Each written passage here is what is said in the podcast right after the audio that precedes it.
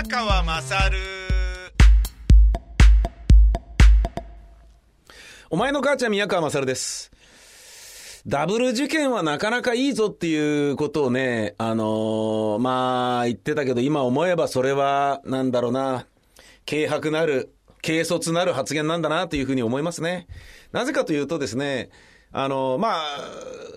ダブル受験と言いますと、子供が、えー、上の子が大学受験、下の子が高校受験っていうね。で、これが同時期にあることをダブル受験と。えー、3歳違いで子供を作ると、えー、お金をかかる時が同時期に来るからやめた方がいいよなんていうことを、えー、言ったりします。わかりますね。えー、2歳差がちょうどいいぐらいなんじゃねえのみたいなことは言います。わかりますね。ただ、うちはまあ、いろいろな、いろいろなっていうことはない。まあ、偶然があって、3学年差になったわけですね。で、3学年差っていうことになってくると、えー、まあ、ちょうど受験、ね、上が大学受験の時に下が高校受験になるわけですよ。で、中学を受験しないのであれば、あの、ダブル受験っていうのは今回1回だけで済むんですけど、1回で済むのは本当にこれ楽だろうなって俺思ってたんですね。どういうことかっていうと、えー、今年はお兄ちゃんが受験、来年は妹が受験って、で、その、また2年後にお兄ちゃんが受験で、その次の年にまたってなると、まあ、さみだれ式に受験でピリピリするね、えー、時期っていうのが家庭内を支配するわけじゃないですか。俺みたいにくだらないコンテンツや番組を編集したり作ったり、えー、バカバカしい、あのー、なんだろうな、えー、喜劇的なものとかをね、えー、作品として作ってる人間は、まあ、残念な、あのー感じになりますよ。編集しててブヒャヒャとかって笑ってると、なんか KY ですからね。家でそんなことやってたら。だからこれはちょっと、あの会社で仕事をする時間をもっと伸ばさなければダメだろうと。いうふうに思いましてですね。そんなにね、あの、レンタルで借りてくださってるね、方もいらっしゃらないわけだから、そんなにね、えーラジオ収録で使ってる時間がパンパンにあって、空いてる時間がほとんどねえよなんていう、そういうスタジオではないわけですから。だったらそのスタジオに行って、仕事をするなりした方が、こう、いいんじゃないのっていうふうに思って、えーこの2月からですね、バイクの駐輪場を借りて、そこに止めて、えー頻繁にここに来ようというふうに切り替えたわけなんですね。まあ、これによって少しは解決するかなと思われるのが、そのダブル受験のお話なんですけれども、ダブル受験いいなって思ってたのは、一度に来るからいいよっていう、そういうつもりだったんですけれど、一度に来るからいいのは確かにそれでいいかもしれないですけど、一気に二人分ってことは、結構なカロリーですね。あのー一週間のうちに、二人のどちらかの受験がない日が一日か二日しかないみたいな、そういう一週間もありますから、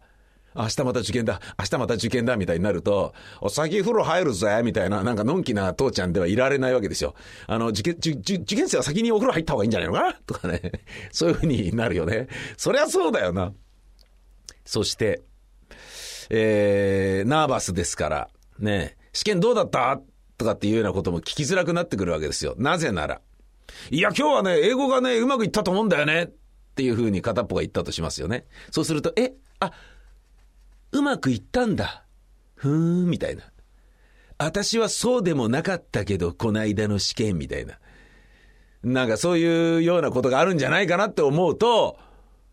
あのもしくはね、いや、うまくいかなかったな、全然書けなかったよ、物理の問題が、とか、そういうことで、え、できなかったの？つってね、え下の子をあたふたさせることにつながるんじゃなかろうかとか。そうやって思うと、どうだった？今日の受験は、軽く聞くことはできない。えー、まあ、俺が気遣いすぎなのかもわかりません。そういう気がしますね。うーん。まあでも、終わったらね、一年で済んでよかったなみたいなことにはなるんだと思うんですよ。ただね、これから発表がこう出てくるわけじゃないですか。受かった、落ちたが、もうどう、もう、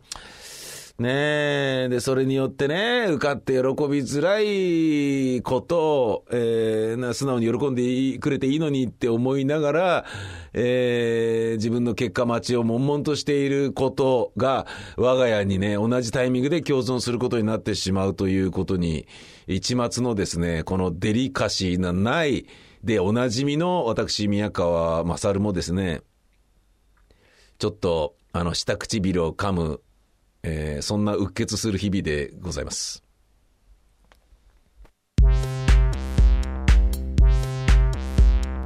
お前の母ちゃん宮川まさる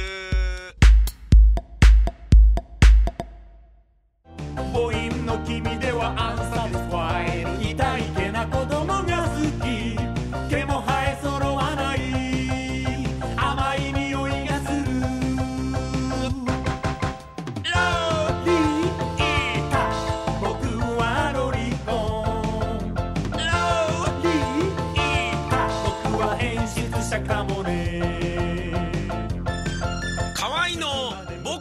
リコン。ビタミセにて好評発売中。